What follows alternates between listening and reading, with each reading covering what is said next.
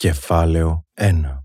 Τραγική απώλεια Δεν υπάρχει εναλλακτικό μονοπάτι. Μόνο πόνος, δάκρυα και μια νέα κατάσταση μη αναστρέψιμη. Τίποτα δεν θα είναι το ίδιο.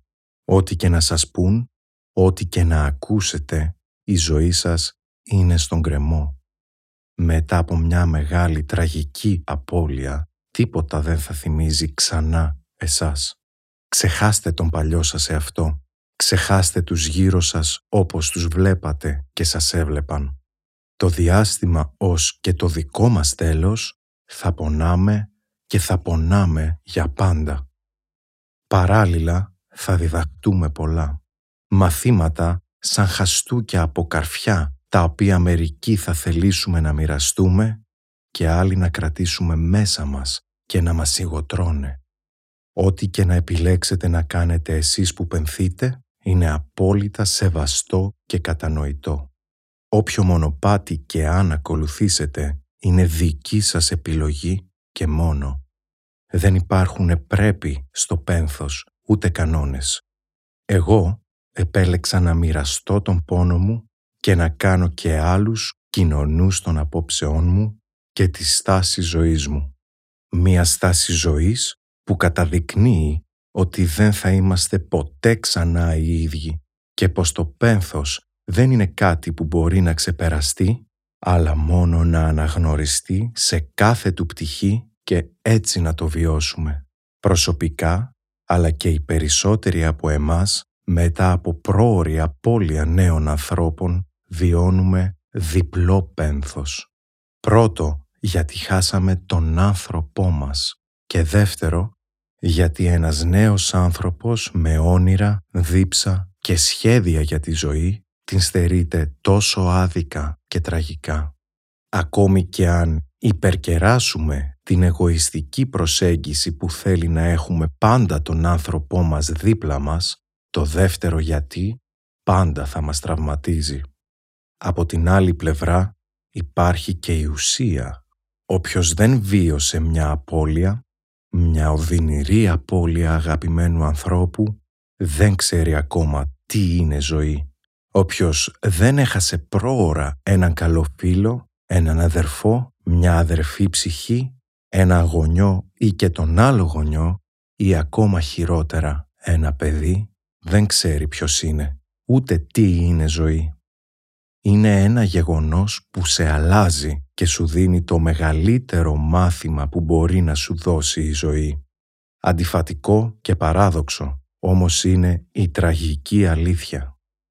Όταν χάνεις κάποιον που αγαπάς πολύ, ίσως και περισσότερο από τον εαυτό σου, δεν μπορείς να το συνειδητοποιήσεις.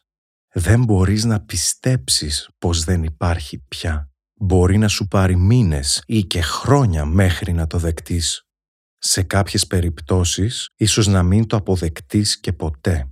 Είναι αδύνατο να συμβιβαστείς με την ιδέα ότι δεν θα δεις τον άνθρωπό σου ποτέ πια.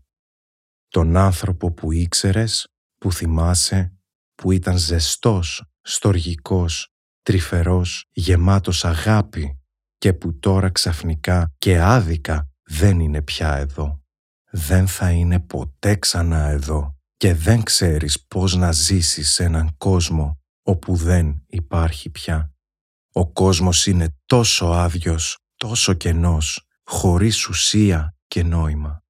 Μοιάζει να έχει σταματήσει για σένα, σαν να έχει παγώσει, γιατί για τους υπόλοιπους ανθρώπους ο κόσμος συνεχίζει να γυρίζει. Για σένα όμως, σε μια στιγμή άλλαξαν όλα. Είναι πολύ αβάστακτο αυτό να πρέπει να συνεχίσεις να ζεις έχοντας χάσει ό,τι έδινε νόημα και ουσία στην ζωή και στα όνειρά σου. Έχεις την αίσθηση ότι έχεις χάσει κάποιο μέλος του σώματός σου, ένα μέρος της καρδιάς σου, του εαυτού σου. Ποτέ δεν θα είσαι ακριβώς ο άνθρωπος που ήσουν πριν. Θα πονάς, θα υποφέρεις σωματικά και ψυχικά θα πονάει η καρδιά σου για αυτό που έχασες. Ποτέ δεν θα επουλωθούν οι πληγές, αλλά ίσως μάθεις να ζεις με αυτές. Δεν είναι πληγές όμως μόνο. Στην ουσία είναι η αγάπη που είχες για αυτόν τον άνθρωπο.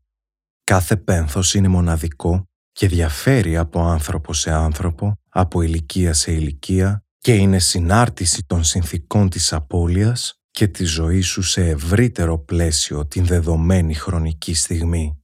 Πάνω απ' όλα είναι συνάρτηση της ψυχής που έχεις και της ενσυναίσθησης που σε διακατέχει σαν οντότητα και χαρακτήρα.